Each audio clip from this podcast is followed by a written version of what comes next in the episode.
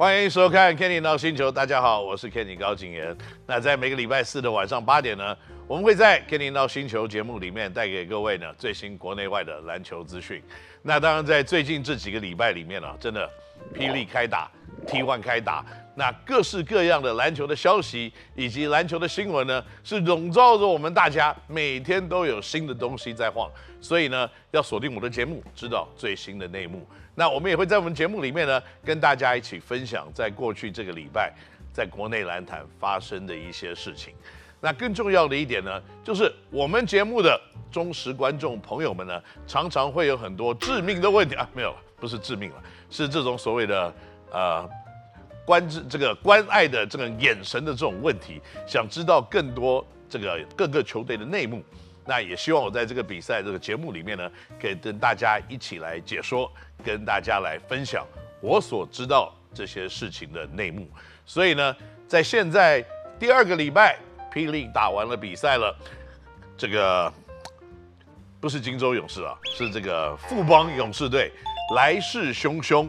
它是一个三连胜的情况，而且呢，这三连胜呢，分别击败在开幕战去年的例行赛的。冠军，那就是新竹街口工程师队。第二场比赛呢，也击败了高雄一期直播钢铁人。在上个礼拜里面呢，他在礼拜天的时间也击败了可能今年呢调整非常完整，而且军备非常整齐的台新梦想家队。所以这个三连胜呢，当然对新这个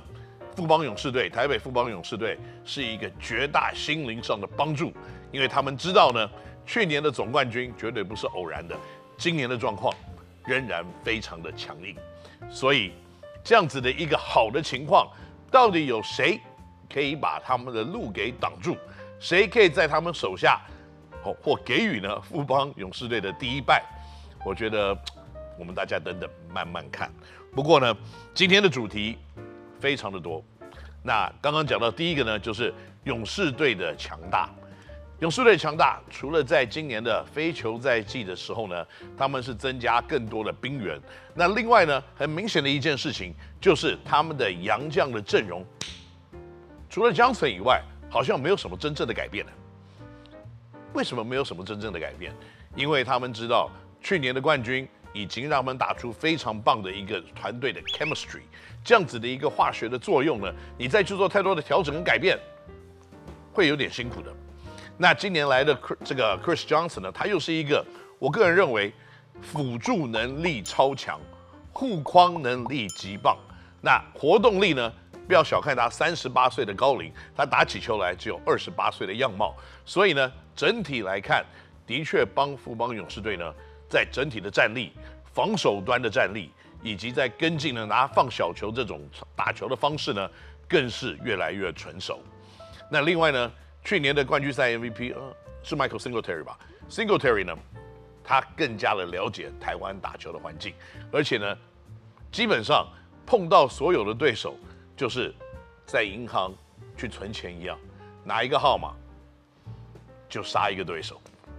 这样子的这种能力，已经有点慢慢的开始主宰了整个联盟。那在过去呢，他在前面第一年、第二年的时候，他好像还没有这样子的一个能力。可是越熟悉这个环境，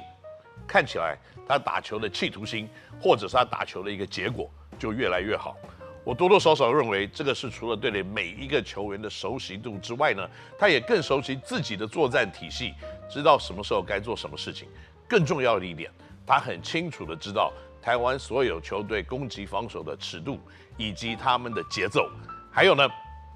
旁边穿线条衣的那几位先生如何吹判比赛的尺度，他都掌握在自己的手掌心当中。所以呢，看起来这是一个调整非常纯熟，带着去年冠军的经验，没有太多的改变，只是在几个 pieces 里面，不管是原有的新生代球员开始往上升，像曾祥军，像周桂宇。他们都慢慢的、真正的开始成熟了起来。那另外呢，新进几个球员虽然机会比较不多一点，但是他们也很成功的补助了过去富邦对于年轻球员需求这些小小的这些需求。所以今年的富邦勇士队呢，的确跟去年比较起来，又是更加强大了一点。那有三连胜呢，那当然就有他牺牲的对象。那也很多人在问我了，那钢铁人二连败这是怎么回事？好，第一个礼拜嘛，我们大家看的比赛，嗯，碰到富邦勇士，那我们没有成功的拦截他，在第二场比赛可以赐他一场败仗，但是我认为这个是在这些比赛里面呢，对钢铁人整体的战力来看是一个非常大的一个影响，以及呢增加自己信心，还有看到明确的缺失在什么地方的一场比赛。除了一开局打得有气无力，被对方拉开了一个二十分以上的差距之外呢，那另外在防守面呢，看起来完全没有任何的阻挡，让富邦那场比赛呢攻下本季呢可能在失分最高的一百一十七分。那在热身赛的时候，其实我们就看到很多这样子的一个端倪，就是一开局打得不好，那这是一直钢铁人在目前为止整个球季两场热身赛。甚至跟别人打友谊赛的时候，好像也是这种局面。那碰到富邦的第一场比赛，第一节就被对方狠攻了四十一分了。那这样子的一个成绩呢，明显的就是第一节没有做好心理作战的准备，没有做好身体碰撞对战的一个准备，没有做好对方快速攻击你，你要快速回防对到人这样子的一个准备。那所以一百一十七分的失分。绝对是下一场比赛呢，最重要，必须要把它降低的目标。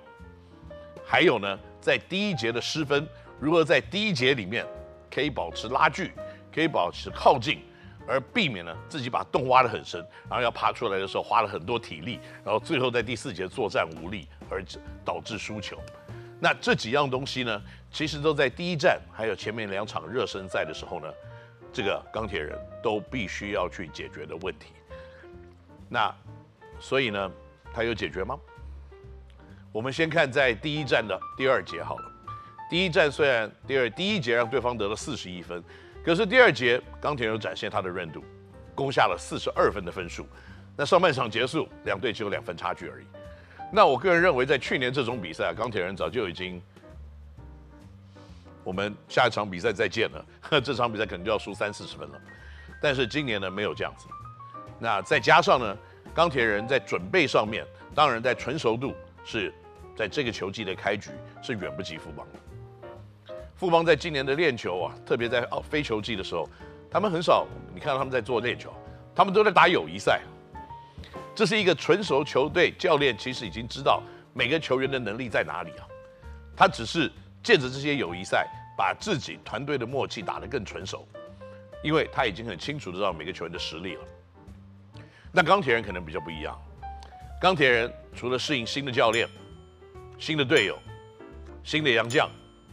那更重要的一点呢，很多的磨练跟指令，在上个教练的时候，跟现在这个教练是有点不一样的。因为呢，这个教练 De, 这个 Dean Murray 啊，就是现在的钢铁人教练，昨天传了一个简讯给我，他说呢，Kenny，我对我们这些球员感到非常的骄傲。为什么呢？因为在三场比赛里面，他们有三个总教练带他们打球。哦，这个应该是国内篮球的记记录吧。不过不管怎么样来看他这样子的说辞呢，的确球员是需要时间来适应总教练的带领。那现在输球绝对比三月输球来的要好很多很多很多。因为现在输球，你学习的经验你可以改进。你到时候呢，你到了三月的时候，你开始赢球；你到了二月、一月你开始赢球的时候呢，那你还有足够的时间来改变你在十一月所产生的问题。但是你在三月的时候，你还在改变，哇，那你这个球季基本上已经完蛋了，没有什么太多的时间让你来翻转你前面的可以算是失误或你前面发生的问题，来解决这些问题，它都是需要时间的。他是要磨练的，他需要练习的，他需要默契的。那在第一场输给了富邦三分的差距，而且呢让对方得了一百一十七分，第一节得了四十一分。第二场比赛对梦想家有改进吗？我认为是有的。第二场碰到梦想家，其实一开局就是互相拉锯。那然后呢，比赛结束，梦想家得了。八十四分的分数。我的朋友们呢、啊，你在 P One P Plus League 的比赛里面，如果对手的得分只有八十四分啊，整个球季，如果对手平均得分八十四分呢、啊，那你赢球的几率会很高啊，真的会很高。因为如果你过去翻一翻好了，去年的前三名的球队啊，在得分来看，都在九十九啊、九十八、一百啊，几乎三位数啊。可是，如果你可以限制你的对手才八十四的话，那代表说你自己的得分呢、到九十分左右你就赢球了。那，你到九十分已经是六分的 plus six 的分差了，所以这个已经算是蛮厉害的。那攻击靠天分，防守靠训练跟强硬跟企图跟意志，所以以这样子的一个数字来看，我认为分数压低。特别的对手的得分压低，绝对的钢铁人是一个非常具有优势的地方。因为呢，你会问我说，为什么输这两场比赛？第一场当然一开局的时候没有做好准备，然后落后二十几分，那然后你要追二十几分，你追到的时候，你可能已经没什么力了，就是因为你打球的节奏要保持一致啊，你突然快，突然慢，突然快，突然慢，你被别人打死了。那这个基本上就在第一场，为什么钢铁人会输最大的一个原因，我个人认为。那第二场比赛呢，钢铁人输球，几个原因。第一，尺度上面的不了解。上半场打完了，台新梦想家队比较熟悉适应比赛尺度，站上罚球线十五次。钢铁人比较不适应尺度，就是什么是尺度呢？就是裁判认为这是犯规，跟这不是犯规中间这个差距，这个就是比赛吹判的尺度。这个尺度呢，你要去熟悉，你要去了解，你要去争取。那上半场呢，罚球就十五比零了，那落后了九分，那这个也是需要时间来适应跟调整的。下半场两边打的就差不多了，快速的适应，罚球七比七。其实下半场。钢铁人是赢梦想家一分的，所以最后输了九八分。那所以这个就是有的时候不是你的能力的问题而已，而是你必须要去观察，你必须要去了解，然后你必须要去改变，你才能真正的开始了解比赛的节奏、比赛的强度跟哨音的尺度到底在什么地方。当你可以拿捏所有的这些周边的环境跟能力的时候呢，嘿就是你要开始赢球的时候了。那刚刚正好有这个人问我下一个问题，那什么时候要开始赢球？刚刚我差点把这个节奏的问题已经跟大家这个讲了一下。那另外一件事情呢，我刚刚有讲了，防守是靠刚刚这些啊练习啊、态度啊、企图心啊、强硬度。那进攻靠什么？进攻，我的朋友们，很大的一块是靠天分。OK，也是靠个人跟团队配合的节奏的默契所取得的得分的机会。那这些得分的机会，有的是大机会，就是大空档靠近篮筐；有的是小机会，open shot，可是远离篮筐。那就是看你的能力跟你的天分摆在什么地方了。那以现在钢铁人来看呢，这几场比赛，周一翔没有上场。可是我认为周一翔要上场的时间已经非常的靠近了。他已经参加全队碰撞性的练球，已经一个多礼拜了。那只是呢，我们必须要去更小心的，去让这样子的一个指标性的球员，可以更开始适应碰撞上面的力道，让他慢慢的回归了球场，才不会呢发生这样子的问题。有了周怡翔的天分加入，那另外呢，Terence Jones 太强，即将要上场，这样子的一个。这个天分得分的加入，那我认为这两件事情的确会帮助钢铁人在得分面的天分大幅的增加。那这个也会呢，把低迷的七十六分以及第一个礼拜的一百一十四分的得分的频率往上调一格。那如果可以维持上个礼拜呢强势防守的态度，再加上呢有太强以及周怡翔的加入的回归，我相信钢铁人攻击的威力。跟防守的能力会一定的往上的提升的，所以呢，很多人问的问题就是太强什么时候会让他上场？那应该，如果我的手手表没有坏的话，就是下个礼拜了。那应该会跟，如果我的耳朵跟我手机没有坏，我收到的简讯是正确的话，那应该也是下个礼拜呢，他可能会跟周怡翔同时的一起上场。那到时候其实钢铁人就慢慢的开始步入一个完成体的一个情况。那这个完成体呢，以现阶段来看，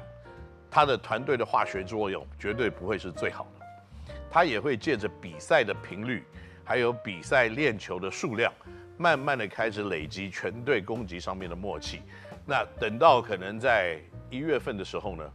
那个时候钢铁人应该就已经进正式进入全力竞争往前冲的一个模式。我个人认为，真正的要有强力的钢铁人看到有争取好成绩的全新的样貌的话，那大概是在十二月左右的，呃，一月份左右的时间吧。嗯，我这样子的评估应该是非常保守的了。不过呢，这个大家如果对于这件事情有一些心理准备的话，我相信应该会看到一个非常不错的团队的战力。那太强，他上场后会带给球队什么样子的化学效应呢？以今年的钢铁人的球队来看呢，第一场比赛投进了十八记三分球，还不错。第二场比赛投进了十颗三分球，其实也不错了。因为在过去的历史来看呢，因为梦想家的防守本来就是全联盟让对手得分最低分的球队，在去年了，还有前年了，所以本来在防守面他们就是很强的。所以你在得分的投篮命中率不他们比较低一点，那那是理所当然的事情。那可是钢铁人另外一个麻烦是什么呢？他缺乏禁区得分、靠近篮筐得分的一个力量。那太强加入这个球队之后呢，至少可能会看到的，就是在篮筐在禁区里面的一些强攻，不管是篮筐下面的放篮，或者是篮筐下面的一对一的单打，或直接从外围切入用爆发力攻击篮筐的动作，这些事情的频率都会开始往上提升。那也会导致呢，整个钢铁人的攻击。在变化性、在选择性、在得分的频率跟效率来看，都有往上提升的可能性。因为在过去呢，特别你可以看到第一场、第二场，防守外围掩护的，